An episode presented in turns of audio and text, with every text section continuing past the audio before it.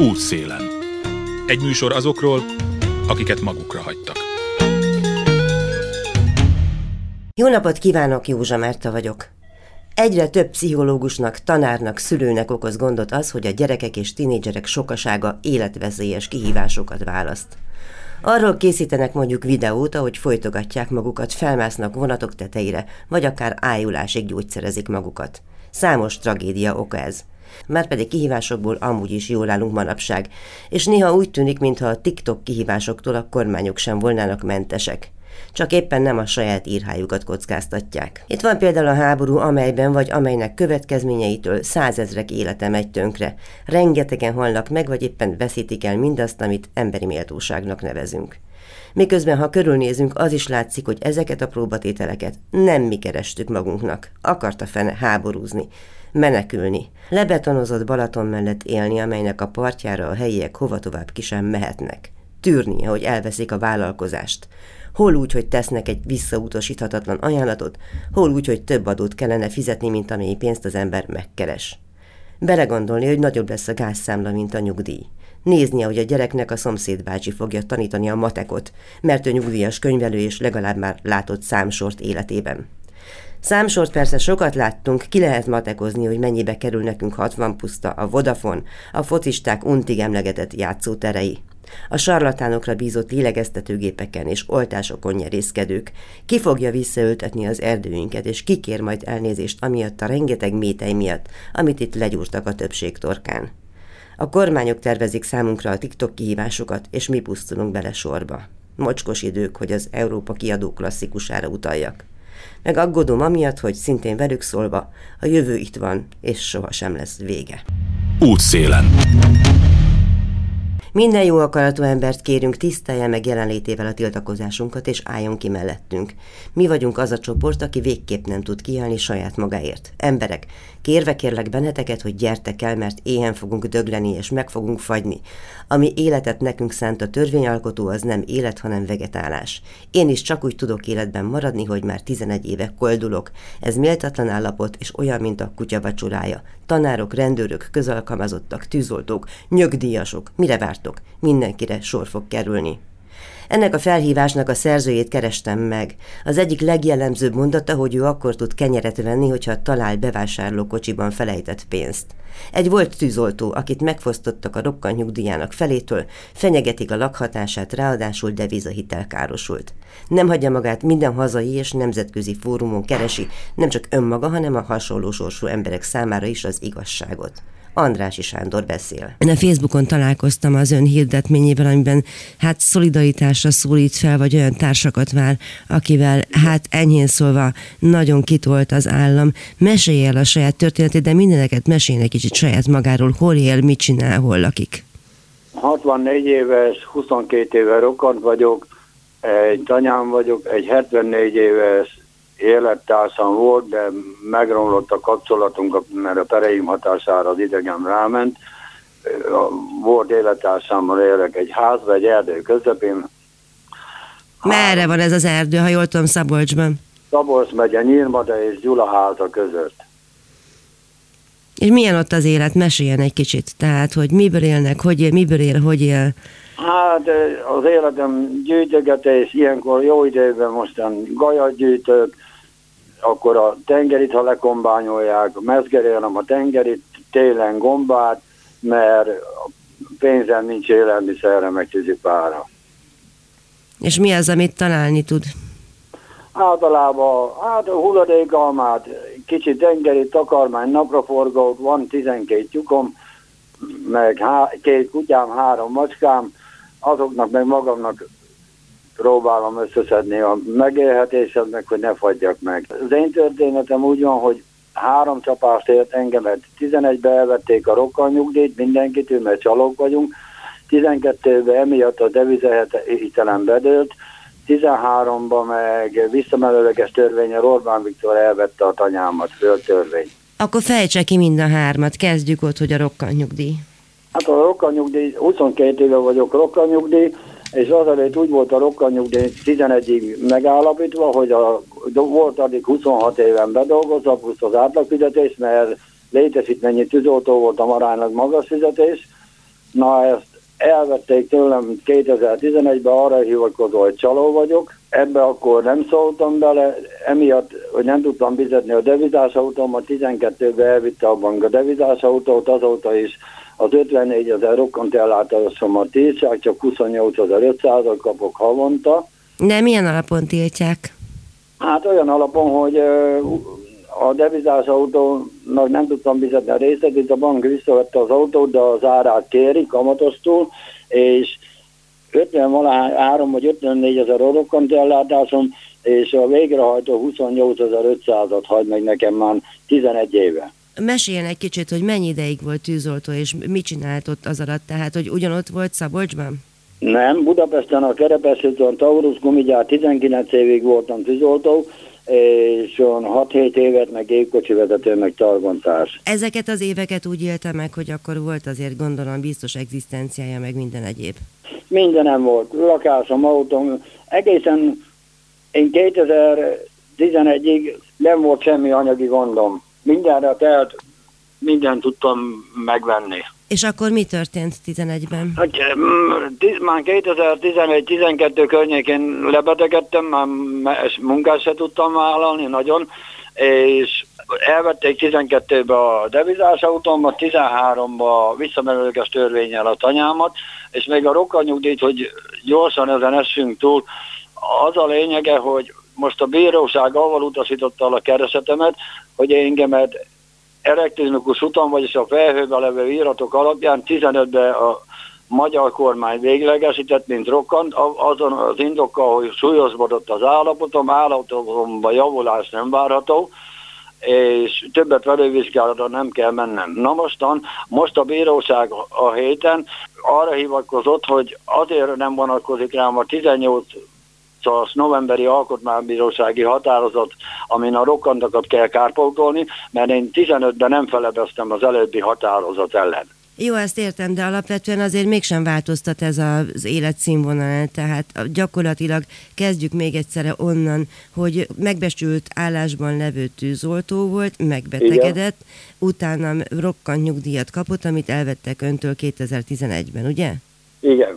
Akkor mit gondolt, vagy mit érzett, vagy hogy próbálta megoldani a problémáit? Összetöltem, és még azt tessék tudni, hogy 2011-ig a rokkal nyugdíjt az átlagfizetés meg a bedolgozott évekhez kötik, 2011 óta a 28 ezer minimál nyugdíjhoz, ami 2008 óta nem változott.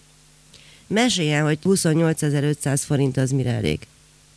Kiváltom a gyógyszeremet 13 ezer forint, befizetem a villany, mert a tanyám minden villanyjal megy, a kútól kezdve minden, kifizetem a 4000 internetet, mert az nagyon fontos, és attól kezdve például kenyeret úgy szoktam venni, hogy bemegyek stoppa a kisvárdára egy héten kétszer, szóval Lidibe tologatom a bevásárlókocsit, az 10-20 százassal összeszedek egy kész kenyerárát. És összes többi, tehát akkor kenyér már megvan, Émi kukoricát mondta, hogy tudsz szedni, azaz Igen, tengerit. adomány. Van körülbelül vagy tíz ember, minden milliómodik magyar ember, aki segít élelmiszerrel, meg néha egy kis anyagiakkal. És mondja, hogyha a körben néz ott a környékén, ahol lakik, akkor Igen. az emberek hogyan laknak a környékén? Tehát, hogy az ön problémája mennyire jellemző az összes többire? Itt nincs, nem jellemző a szegénység, mert nagyon sokan kimentek fiatalok külföldre, támogassák az itthoni időszüleiket, és jó menő vállalkozások vannak, ami az én ákom van két jó menő vállalkozás a Mészáros érdekkörébe. Mármint a Mészáros Lőrincről beszélünk? Igen. És hát ő mit csinálott? Hát szembe velem van egy működő, nagyon nagy sírketelep, balra tőlem két kilométerre épül a másik, és amikor 13-ban visszamenőleges törvényel elvették a tanyámat, az én tanyám helyére akartak, mert nagyon szép helyen lakok, csinálni egy vendégházat, meg egy helikopter leszállópályát.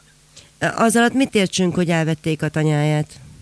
13-ban kimondta a törvény, hogy csak annak lehet haszonélvezeti joga, aki rokoni kapcsolatban van a tulajdonossal. Az élettársi kapcsolat nem számít rokoni kapcsolatnak, Orbán szerint. 14-ben jogerésen elvették a tanyát, 15-ben a Magyar Alkotmánybíróság kimondta, hogy csak akkor lehet elvenni a tanyát tőlem, hogyha közérdek és azonnal kárpótlás nem történt meg.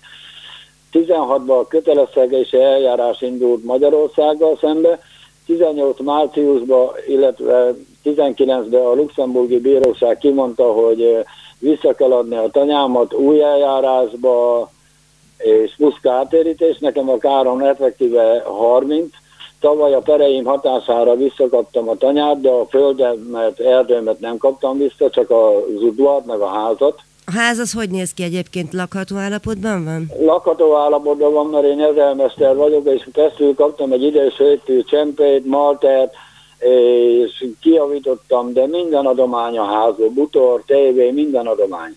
Egyébként éle... van, csak szegénység élelmiszeradományokat is szokott kapni? Én még mindig nem raktam össze, hogy egy kis... Igen, igen, kapok. Most is például a tárgyaláson voltam Budapesten, legalább két hétre való élelmiszert hoztak oda tárgy, bírós, a fővárosi törvényszék elé idegenek. Menjünk végig azon a szövegen, amelyet ön kitett a Facebookra, és amelynek alapján őt rátaláltunk. Azt mondja, hogy demonstrációt tartunk az állam által kisemmizett rokkantakért és elesett emberekért. Igen. A demonstrációra volt érdeklődés? Egyáltalán kiknek hirdette meg? Hogy gondolja? Minden, minden ellenzéki politikusnak írtam, Iványi Gábornak is írtam, ő visszaválaszolt, hogy a saját perére megy. Egyszerűen nem érdekli az embereket. 270 ezer rokkant embert ér, érintett ez az ügy, de időközben 11 év alatt már 100 ezer rokkant elhunyt. Most 170 ezer rokkant ember van, akinek a jogai rémén harcolok, és itt szeretném megemlíteni, hogy Kende Péter ügyvéd úr első perctől velem van, csatlakozott hozzám Szepesházi Péter és csapata, és Oroszvári Zsolt civil. Igen, ők már szerepeltek, illetve Kende Pétert mindjárt hallani is fogják a hallgatók, de Orosházi Zolt és Szepesvári Péter nemrégiben voltak a műsoromban, tehát világos, hogy van egy olyan ügyvédcsapat, akik megpróbálnak segíteni azoknak az embereknek, akiknek teljesen reménytelen a világuk, Igen. de túl azon, hogy ügyvédileg képviselik, például egy pernek költsége is van, azt hogy tudják megcsinálni? A perem úgy van, hogy Kende Péter úr ingyen vállalt el, ami felmerülnek költségek, az az internet, meg a Budapestre a tárgyalásra felutazni. Hát azt össze szoktam kódolni. Most is összekódoltam. Tehát akkor ide jön Budapestre egy napra, ez egyébként milyen hosszú út magának mondja? 600 kilométer, és most egy jó akaró felajánlotta az autóját, adott meg sofőrt is, mert most én bizonytalan vagyok, egészségi állapot, van jogosítványom, csak nem teszi lehetővé az egészségi állapotom, hogy vezessek, és az 600 km, de vonattal fel se tudnék menni, mert itt nincs tömegközlekedés, és a Kisvárdai vasútállomás tőlem 25 kilométerre van. És oda nincs semmilyen busz, meg semmi sem? Itt nincsen a tanyán, nincs. A falom is 8 kilométerre van, nyílkarász, és gyalog vagy biciklivel. Mondja, hogy találta meg ezt a csapatot, ügyvédcsapatot, akik segíteni tudnak önnek? A Facebookon írtam legelőször, írtam vagy száz ügyvédnek, hogy segítsen, mert amikor a, eljutottam a kuriáig, addig magam mentem ügyvéd nélkül, de a kuriára már a jog nem engedi, hogy ne, csak úgy, hogy jogi képviselőm legyen. Önnek vannak egyébként jogi ismeretei, vagy bele... Most már vannak, de eddig nem volt, és írtam vagy száz ügyvédnek, Kende Péter írta, hogy ha igazat írtam, és elküldöm a babírokat, akkor minden további nélkül elvállal, és ez meg is történt, mai napig is képvisel. Itt azt is írja, hogy nem csak önmaga szempontjából állnak ki ezért, a, vagy ezzel a méltatlan állapot ellen, hanem a tanárok, rendőrök, közalkalmazottak, tűzoltók, Igen, nyugdíjasok, nagyon sokan mer, vannak. Senki nem mer megszólalni, még visszatérve pillanat a haszonélvezethez, ott is százezer károsult van, ott még mondom a kárösszeget is, ezer milliárd forint. Mit jelent ez az ezer milliárd forint? Hát hogy például az enyémet kiveszem az ezer milliárdból, nekem 25-30 millió kárt okozott a magyar állam. Amit hogy ad össze? A G7 eh, gazdasági újság adta össze, már vagy két éve, amikor kijött, vagy négy éve, amikor kijött a 18-ban Luxemburg ítélet, hogy az összkár 1000 milliárd forint. A luxemburgi ítélet miről szól? A luxemburgi ítélet arról szól, hogy azonnal vissza kell adni a, a haszonélvezeteket, plusz kártérítés, ez volt 18 márciusban, 18 novemberben ugyanezt kimondta a magyar kuria is, plusz még megítélt a magyar kuria 50 ezer forint jogi költséget nekem, amit mai napig nem kaptam meg, tavaly visszavett, kaptam a haszonélvezetemet, de a gondom ott van most még mindig a haszonélvezettel, a kártérítést, ha elfelejtem, hogy az a paragrafusnak a száma 108, amin elvették a haszonélvezetemet, azt a Orbán nem mondta vissza, és bármikor én bemegyek mondjuk a faluba kenyérért, vagy elmegyek az erdőbe, mire hazajövök, kirakhatnak a tanyáról. Úgyhogy még mindig kétséges az életem.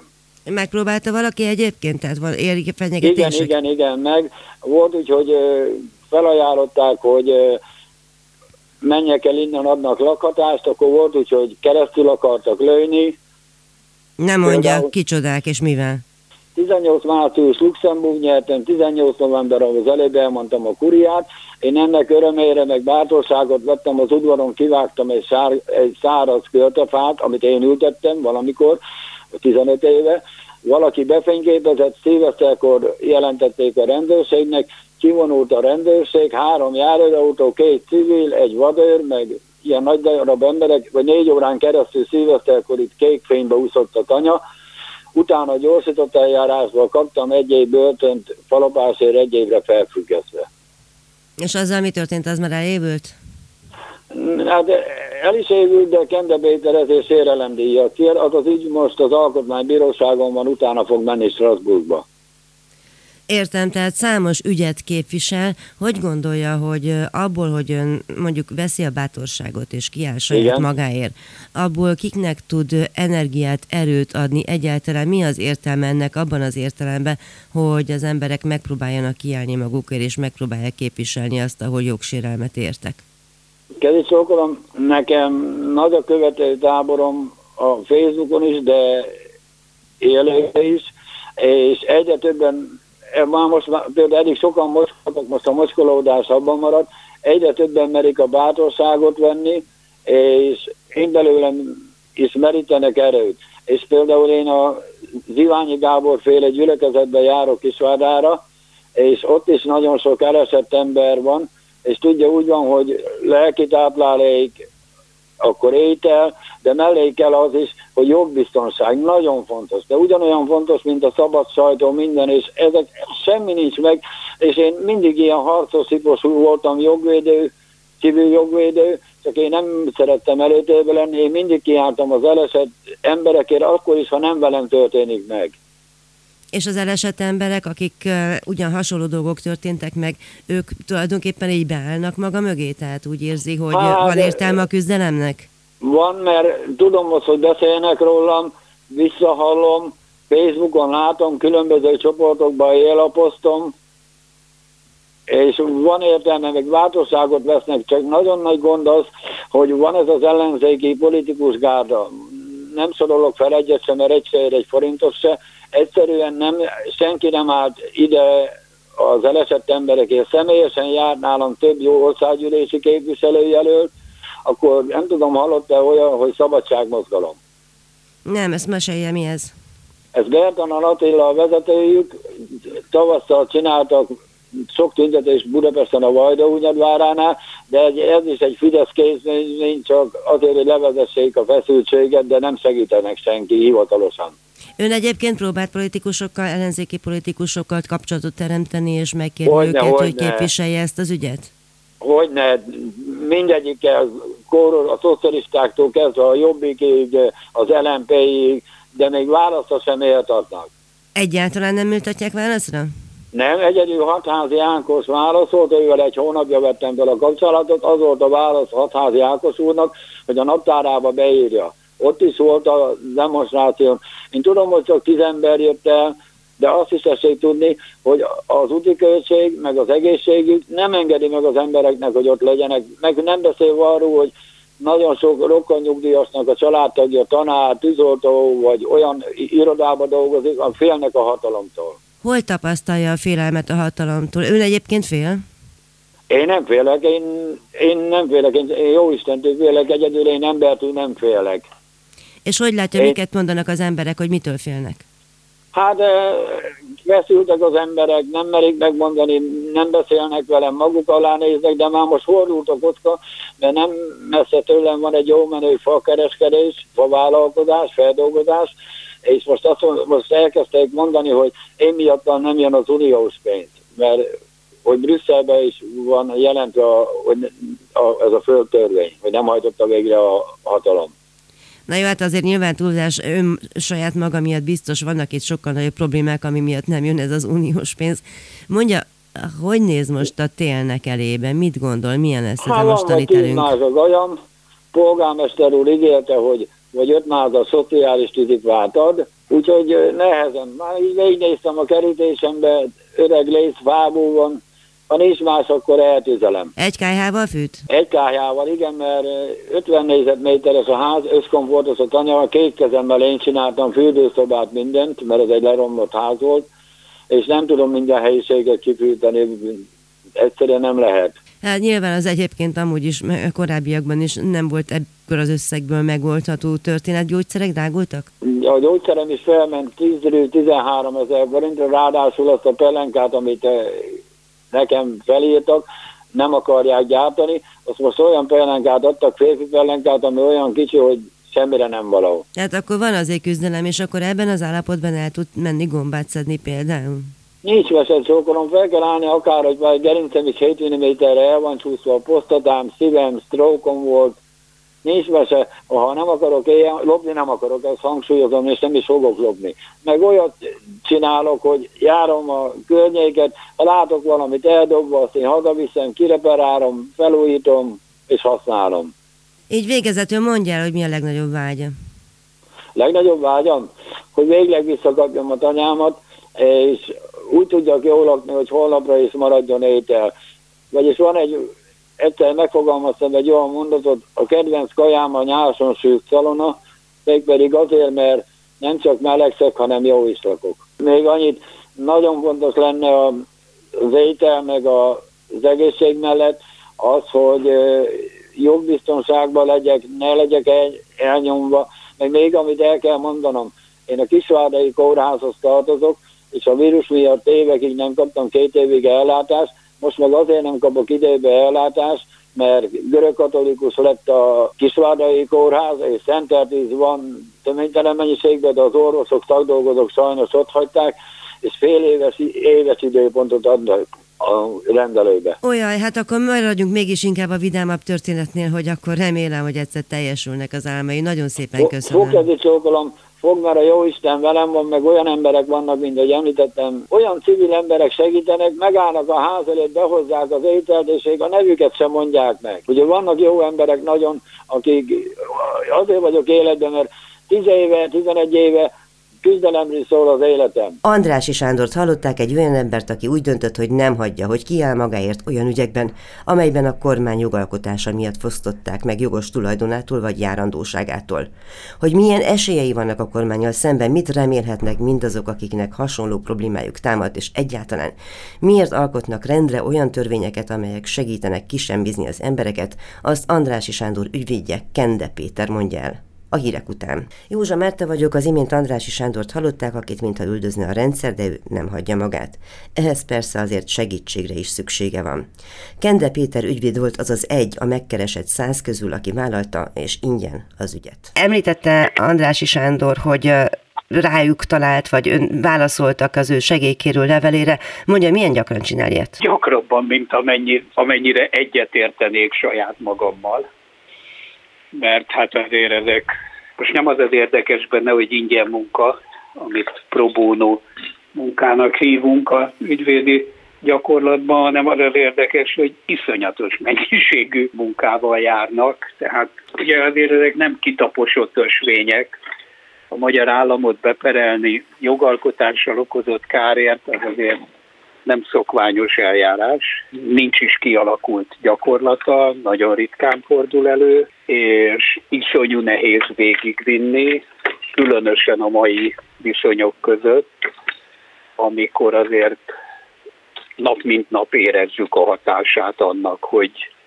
a bíróságok bedarálása egyre nagyobb hatékonysággal zajlik a Fidesz részéről. Van valami illúziója, hogy most egyébként az Unióval való hát üzletelés kapcsán, vagy nem tudom, engedmények tevése kapcsán ez valamilyen szinten enyhülni tud? Egyáltalán van erre mód, vagy van nem, még erre testület? Nem, nem láthatóan egy hangot nem fog enyhülni. Én meg vagyok rá győződve, hogy az Orbán csapat már réges-régen tisztában van vele, hogy nem fognak kapni egy fityinget se. Következésképpen megmerik engedni maguknak, hogy csak a látszatot óvják, Na de ebbe belemennek? Tehát a másik oldal belemegy, vagy átlátszó ez, vagy hogy is van? Nem, nem, nem, abszolút átlátszó. Abszolút átlátszó. Tehát mondjuk például a bíróságok ügyében, én ahogy olvasom a, a Brüsszelben készülő ö, anyagokat, azt látom, hogy világosan értik, hogy ezek az eddig kiküldött tervezetek, ezek csurom egy kamu az egész. Nincs benne egyáltalán komoly dolog, vagy komolyan vehető dolog. Tehát most legutóbb a bíróságok tekintetében mondjuk a büntetőügyekre nézve, a korrupciós ügyekre nézve ez a hivatal, amit tervezetbe kiküldtek, hát ez úgy röhely, ahogy van. Na de ő mégiscsak olyan szempontból optimista, hogy megpróbálkozik a lehetetlennel, és megpróbálja azokat az embereket, azoknak az embereknek az ügyeit képviselni, akikről azt gondolja, hogy igazuk van. Nem, egyáltalán nem vagyok optimista. Abszolút tisztában vagyok vele, hogy a nullához közelítő esélyem van. Én tényleg halálos komolyan az utókornak csinálom ezeket. Nem a jelenkornak, az utókornak, és tényleg fontosnak tartom azt, hogy majd egyszer fel lehessen, nem én, mert én rég nem fogok élni, de a gyerekeim vagy az unokáim fel tudják mutatni majd egyszer, hogy hát voltak itt kérem szépen próbálkozások, nem igaz, hogy mindenki csak lefeküdt a Fidesznek, nem igaz, hogy mindenki csak tudomásul vette, hogy mi a helyzet, voltak próbálkozások, hát igen, ezek a maguk idejében nem voltak sikeresek. De attól még majd el fogják olvasni például azokat a Magyar Bíróságra, a Magyar Alkotmánybíróságra, aztán a Strasburgi Bíróságra küldött iratainkat, amiben leírjuk, hogy, hogy mi nem stimmel. Most el fogjuk bukni ezeket, igen. Hát ezt, ezt tudomásul kell venni. A jogi vagy a történelem tankönyvekbe szeretne inkább belekerülni? Is is. És melyiket látja esélyesebbnek? nem tudom. Nem tudom, lehet, hogy egyiket se, a fene se tudja. Hát nem biztos, hogy ez még valakinek fontos lesz valaha, de hát, ha igen. Na jó, hát ez egy jogállami statutum végső soron, tehát arról beszélünk, hogy valaki úgy viselkedik egy nem igazán jogállamnak nevezhető környezetben, mint hogyha az lenne. Igen, ezt tudja ki kezdte el Magyarországon? Meséljem. A Fidesz. 1988-ban, amikor megalakult a Fidesz, és az akkori pártállami rendőrség elkezdte meghajtani őket, akkor Szájer József volt az első, aki előállt ezzel, aztán Kövér László a második. Részletesen kifejtették a nyilvánosság előtt, hogy úgy kell tenni, mintha jogállamban élnénk, noha tudjuk, hogy nem abban élünk. De ezt nem szabad tudomásul venni, kutya kötelességünk úgy tenni, mintha itt jogállam lenne, és úgy viselkedni, és úgy cselekedni. Én ezt tőlük tanultam. Hát nyilván a 80-as évek ellenzéki mozgalmaiban nem csak Magyarországon, hanem számos más országban is voltak ehhez hasonlók, de most már még mielőtt visszatérnénk a konkrét történetre, azt azért megjegyzem, hogy a Fidesz amúgy a kerítésbontással is teremtett egy olyan precedenst, amit most rettenetesen tagad, hát ami pedig a polgári engedetlenségre való precedensnek hivatkozás. Így van, így van, és az már nem a liberális Fidesz volt. Hát igen, de valószínűleg már... még hozzányúlt a korábbi történelmi tapasztalataihoz, illetve hát ami bejött, van. az bejött. Így van, pontosan, teljesen igaza van. És igen, a kerítésbontás, mint polgári engedetlenség Orbán Viktor vezényletével és, és fizikai erejének felmutatásával, hiszen ő is ott volt és bontotta Kossuth téren azt a kerítés, az egy nagyon-nagyon fontos adalék ahhoz, hogy nem csak a jogállam egészét nincs eszükben betartani, hanem még a saját maguk hagyományait se nem a liberális Fidesznek a hagyományait, hanem a masszívan jobboldali Fidesznek a hagyományait se. Igen, hát a precedens úgy látszik nem az erősségük, ahogy a történelmi emlékezet se, de kanyarodjunk vissza Andrási Sándornak a történetéhez. Azért kértem, hogy beszélgessek önnel, azon kívül, hogy nagyon tisztelem az önök munkásságát, nem csak az önét, hanem mindenkit, aki vállalja ezeket a probónú ügyeket, mert azt gondolom, hogy valamilyen szinten ez egy állatorvosi ló. Maga Andrási Sándor is hivatkozik arra, hogy nem csak saját maga nevében beszél, hanem olyanok nevében is, akik félnek így megjelenni. Kezdjük ott, hogy ez az ember tűzoltó volt és lerokkant. Ez mennyi mennyire egy, hogy mondjam, mennyire lehet ilyen metaforának értelmezni az ő történetét? Azt hiszem, hogy nagyon nagy mértékben. És a, a, a, a metafora jelen pillanatban és a, a, a maga műsorában fontosabbik eleme az az, ahogyan aztán az állam ezt kezeli. Hogy ugyanis azt a szemléletet érvényesíti, hogy aki nyomorult, aki szegény, aki beteg, az ott dögöljön meg, ahol van. Az útszélén hagyjuk. Hát nem, nem, nem, belelökjük. Az árokba. nem volt az út szélén, akkor mi oda kilögdössük, és úgy belerúgjuk az árokba, ahogy csak képesek vagyunk rá. És ez minden vonalon megvalósul. Tehát ez ahogyan bánnak a nyugdíjakkal, ahogyan bántak a nyugdíj megtakarítások, tehát a magánnyugdíjakkal. Hát lenyúlták e, magyarul. Egy, most ezen lehet vitatkozni, én nem értek egyet ezzel az általános ellenzéki szöveggel, mert ez szerintem nem, nincs teljesen igazuk, de most ez már teljesen huszadrangú kérdés. Na jó, de az a pénz mégiscsak elveszett valahol, ami a magányugdíj pénztárakban volt, nem? Igen, de az, az egy nagyon erősen vitatható kérdés, hogy az milyen pénz volt. De tényleg hagyjuk ezt, most nem erről van szó. A lényeg az, hogy, hogy, hogy azért a, a mentalitás abban is megvalósult, tehát, hogy emberek e, valamilyen fajta megtakarításait tényleg átcsoportosították, és végül is e, eldurrantották azt a pénzt. De amit egészében a nyugdíjakkal művelnek, amit az egészségügyel művelnek, amit a, a, az egészségügynek azokkal a a sokkal nagyobb szeleteivel tesznek, amit nem ők használnak, mert ugye a, a magánegészségügyet ezt minden erővel támogatják, hiszen ők oda járnak magánklinikára. De ahova sok ember jár, akinek nincs pénze magánklinikára menni, na azt aztán látjuk, hogy mit művelnek vele. Amit az állami oktatással művelnek, ahova mindazok járnak, akik szüleinek nincs pénzük arra, hogy, hogy tandíjat fizessenek és kimenekítsék a gyereküket az állami oktatásra, és így tovább, és így tovább. Ez mind ugyanezt a szemléletet tükrözi, rohadjanak meg ott, ahol vannak a szegények, a nyomorultak, a betegek, a stb. Most mesélte és Sándor, hogy ő egyébként úgy él, hogy kap 28.500 forintot, abból 13-at elkölt gyógyszerre, mit tudom én, 4000 villanyra, 4000 internetre, hát nagyjából a végén is vagyunk a történetnek, és hogy kijár a kukoricaföldekre összeszedni a maradékot, meg gombászni, meg mit tudom én, hogy gondolja, hogy ez mennyire jellemző a társadalomra, és mennyire jellemző egy tűzoltóra, aki voltak éppen hosszú éveken keresztül, majdnem két évtizeden keresztül valami olyasfajta szolgálatba állt, amit általában a világon mindenütt megbecsülnek. Ugye amerikai filmekben a tűzoltó az okvetlen egy hős. Igen, így van. És hogyha nem rokkal le, hanem végig tűzoltó marad, akkor valószínűleg lett volna egy elfogadható nyugdíja, hát semmi esetben se 28.500. Csak éppen hát neki annyi pehje volt, hogy menet közben lerokkant, és aztán utána pedig ugye egy ideig javult az állapota, és volt egy átmeneti időszak, amikor nem volt rokkantnyugdíjas.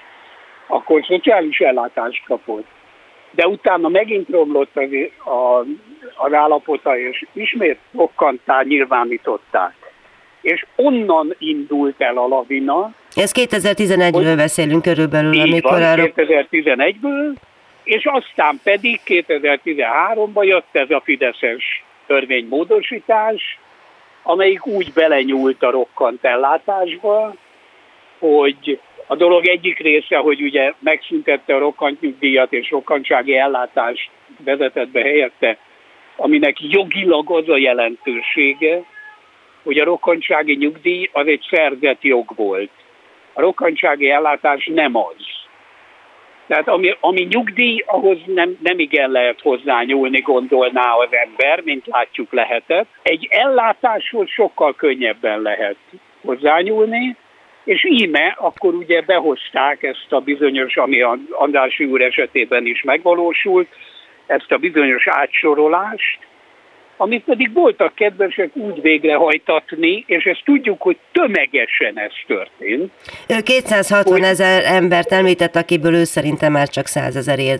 él. Igen, igen, én is ezt a számot ismerem. Tehát, hogy tömegével az embereket úgy sorolták át, hogy senki meg se kérdezte őket, de legfőképpen meg se vizsgálta őket. Nem nézték meg azt, hogy most ennek az embernek van még lába, vagy nincs már lába, hogy ténylegesen milyen állapotban van, nem kézbe vették a rendelkezésükre álló papírokat, és besorolták őket. Természetesen a döntő többségét egy-két lépcsővel följebbre sorolva. Mármint, hogy kevesebb ellátást kelljen neki adni. Hát persze, pontosan ez volt a parancs ugyanis, amit ugye nyilván nem tudunk bebizonyítani, csak a gyakorlatból látjuk, hogy egyértelműen ez történt hetet. Na most ezek az emberek gyakorlatilag csendben ülnek és szenvednek és éheznek. Ugye Orosházi Zsoltnak a történetét a mi rádió hallgatóink is ismerik, ő az egyik, aki kimert állni önmagáért, Igen. de hát ebből a több százezer emberből legtöbben hallgatnak és azt gondolják, hogy ők úgyse tehetnek semmit. Ez így van? Igen, így. Mivel reménykedik ön jogászként, ügyvédként? A rég a világon semmibe. És ezt tudják az ügyfelei is? Hát én természetesen köteles vagyok korrekten előre tájékoztatni az ügyfelemet arról, hogy mi várható és mi nem. Néha-néha van egy-két ilyen egészen elszánt ember, mint Andrási úr is. Ugye tudni kell, hogy ő lemondott 500 ezer forintról, ami az ő szemében és életében hihetetlen nagy pénz. És se tudom számolni, hogy hány évi jövedelem. Így van. Ő lemondott 500 ezer forintról, amit egyszeri kártalanítás címén megkapott, vagy megkaphatott volna. Miért? Amennyiben nem ragaszkodik ahhoz, hogy perelünk. Melyik hát, ügyben? Aki... Mert ugye neki több ügye is van. Nem, ebben a rokkantsági ügyben, amiről beszélünk. Tehát akiket így átsoroltak, és ezzel csökkentették a jövedelmüket, azok számára, mivel hogy az Alkotmánybíróságnak volt először egy döntése, utána a Luxemburgi Bíróságnak, az Uniós Bíróságnak még egy döntése. Ezért a, a magyar állam köteles volt valamit tenni. Mi ennek a döntésnek a konkrét tartalma, ennek a két döntésnek a konkrét tartalma? Az, hogy jogellenesen járt el a magyar állam, és köteles kárpótolni azokat, akikkel ilyen módon rettenetesen kibabrált és ezért hozták meg idén azt a törvényt, amely törvénymódosítást a, a rokkant ügyben, amely alapján egyszeri 500 ezer forintos kártalanítást ajánlottak föl azoknak, akiket hátrányosan ért ez a törvénymódosítás, és akik aláírták azt a papírt, hogy viszont semmilyen más igényérvényesítéssel nem élnek, magyarul nem perelnek. Magyarul nem akarják azt, hogy kapjanak minden hónapban egy tisztességes összeget, hanem megelégszenek egy félmillió forintos van, egyszeri kártérítésre. Így van, pont jól érti. És ez volt az, amire András úr azt mondta, hogy ő nem kéri ezt az 500 ezer forintot, mert ő végig akarja velem vitetni ezt a pert. Hány emberről van szó egyébként, aki megkapta volna ezt a félmillet? Nem tudom. Ezt mindenkinek külön-külön kell csinálnia? Igen, igen, alá kellett írnia mindenkinek. Igen. Igen, egyenként kellett. De hát ehhez kiküldték nekik a papírt, hogy, hogy ha aláírja, akkor megkapja az, azt, ezt a félmilliót. Na most visszatérve azokhoz, amiket hallottunk Andrási Sándortól, ugye neki nem ez az egyetlen története. Egyrészt az a problémája, hogy bár nagyon sokat szolgált tűzoltóként, most benne ragadt ebben a minimális rokkantsági ellátás dologban, aztán utána devizahitelkárosult is lett, és elveszítette az autóját, és azután is talán még kell valamit törlesztenie, plusz még elveszítette a tanyáját is. Tehát ez egy ilyen halmozott a hátrányos helyzetű történet. Hogy látja, hogy melyik az az ügy, vagy melyik az a dolog, amiben így előremutatóan, vagy csomagba kell ezt kezelni, vagy hogy lehet, hogy az emberre ennyi nem minden lehet, ráesik? Nem lehet csomagban kezelni. Ez egy egészen, ez, ez így tényleg egy kivételes pes, hogy szegény három fronton is áldozatává vált a rendszernek. A devizahitel ügyeket én nagyon sok évvel ezelőtt abba hagytam. Egy ideig nagyon próbálkoztam vele, de amikor azt láttam, hogy a parlament, a kúria és az alkotmánybíróság egybehangzóan arra az álláspontra jut, hogy dögöljenek meg a devizahitelesek, ahol vannak, akkor én abba hagytam, és azt mondtam, hogy többet nem, nem, nem érdemes szerintem, mert, mert nem lehet eredményt elérni. Abba már kidolgoztam akkor közérdekű kereseteket is, tehát én a magamét megtettem, nem csak egyéni ügyfelek nevében jártam el, hanem mindenki nevében is, persze elbuktam. Viszont végigcsináltam eddig az első felét a, az Andrássy úr számára a haszonélvezet elvételének okán indított szintén magyar állam ellen jogalkotással okozott kárért való felelősség kimondása iránti pernek.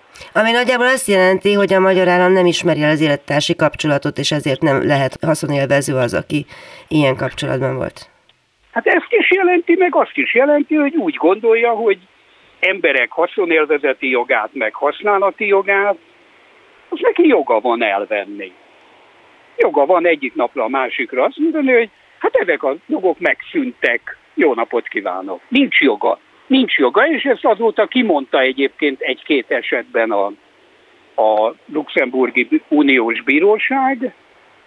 Hát, hogy Andrási úr esetében végül mi lesz, arról fogalmam nincs. Egyelőre itthon vagyunk még az alkotmánybíróságon, aki természetesen el fogja utasítani a alkotmányjogi panaszomat, és majd akkor megyünk első körben Strasbourgban. Hát ez egy hősies küzdelem lesz, még annyit mondja meg így a vége fele, hogy hogy látja, hogy természetesen az, hogy ön, meg önök, meg nem egyedüli ügyvéd, aki vállal ilyen ügyeket, ingyen csinálják a dolgokat, az oké, de ennek akkor is van számos költsége. Hogy van-e mögött társadalmi szolidaritás, föl lehet-e ébreszteni az embereket az ügyben, hogyha valaki kiáll, akár helyettem is, vagy csak saját magáért, akkor a segítség, hiszen utazni kell, mit tudom én, mindenféle költségei vannak ennek a dolognak. Igen, én azt látom, hogy valamicske, valamicske icipici szolidaritás van. Tehát én természetesen soha senkitől nem kérek, és nem is fogok kérni pénzt, meg semmit se, de az, hogy Andrási úr például föl tudjon jönni Szabolcsból egy tárgyalásra, az megteremtődik. Tehát előbb-utóbb vannak, akik küldenek pénzt neki, van, aki felajánlja, hogy, hogy érte megy és elhozza, meg visszaviszi autóval. Ezek valahogy nagy nehezen megoldódnak. Tehát én azt mondom, hogy az írmagja a szolidaritásnak ebben a rettenetesen szolidaritás hiányos társadalomban azért még megvan. A műsor első felében Andrási Sándort hallották egy olyan embert, aki úgy döntött, hogy nem hagyja, kiáll magáért olyan ügyekben, amelyekben a kormány jogalkotása miatt fosztották meg jogos tulajdonától vagy járandóságától. Arról beszélt, hogy milyen esélyei vannak a kormányal szemben, mit remélhetnek mindazok, akiknek hasonló problémájuk támad, és egyáltalán miért alkotnak rende olyan törvényeket, amelyek segítenek kisemmizni az embereket. A műsor második felében ügyvédje Kende Péter mondta el, hogy miért érdemes szélmalomharcokat harcokat vívni, és hogy bizony sok mindent az utókor számára tesz és mond is el. Mindkettőjük értékes gondolatait köszönöm. A műsor elkészítésében Gál Bence technikus volt a segítségemre. Visszahallgathatják a www.clubradio.hu oldalon és a podcast felületeinken. Leveleiket a józsa.mertekukacclubradio.hu címre várom. Tartsanak velem a jövő héten is, Józsa Mertelt hallották. Önök az útszélen adását hallották a Klubrádióban.